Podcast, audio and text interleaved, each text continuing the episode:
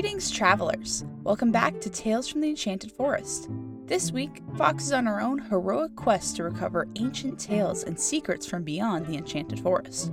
Which means today, I'm bringing you Sparrow's short solo special. Today, I will be covering three of Aesop's fables.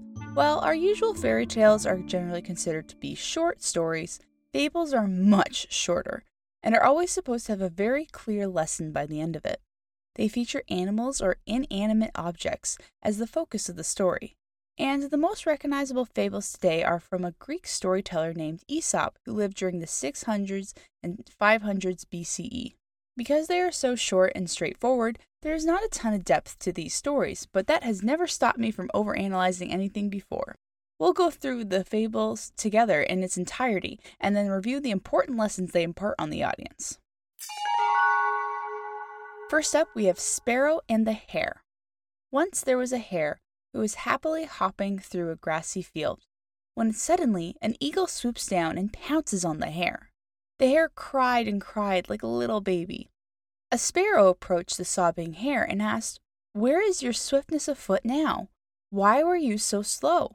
But of course, while the sparrow was speaking, a hawk dived down and killed the sparrow. While the hare lay there dying, he took comfort in the sparrow's death and said, Ha! You thought you were safe as you mocked my own demise, and now you have a reason to suffer a similar misfortune. Of course, there are several lessons we can take away from this tale. One, eagles don't kill their prey fast enough. If the eagle just killed the hare right away, the sparrow wouldn't have bothered with his mocking and therefore may have lived to see another day. Two, if you're going to mock someone on their deathbed, Watch your surroundings carefully beforehand. The last thing you want is for karma to catch up with you mid mocking. And three, if you are a sparrow, watch out for hawks. They come swooping out of nowhere and kill you to demonstrate morals of a story. Next, we have the olive and the fig tree. There was once an olive tree and a fig tree that stood tall and near one another. The olive tree was proud of her foliage that would stay green all year long, and so the olive tree would ridicule the fig tree, whose leaves would change color with each season. Eventually, snow came and it built up upon the olive tree's branches, which were full of foliage. The weight of the snow upon her branches caused them to snap, robbing her of her beauty and ultimately killing the tree. Meanwhile, the fig tree, whose leaves had long fallen to the ground, was perfectly fine by the snow and was not injured. I know these stories are riveting, aren't they? Uh, but once again, there are several lessons we can learn here. One, trees are far more judgmental than I originally thought. Who knew they also struggled with the idea of different fashions for each season? Two, you need to adopt and change with the times so that you may survive winter.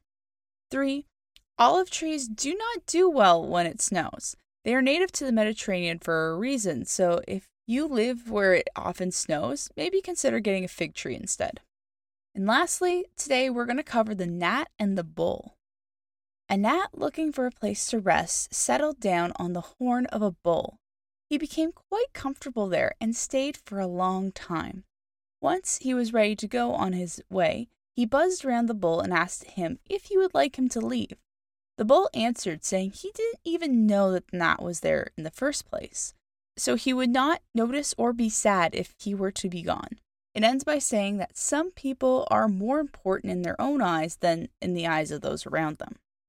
So, the first lesson is explained in the story itself.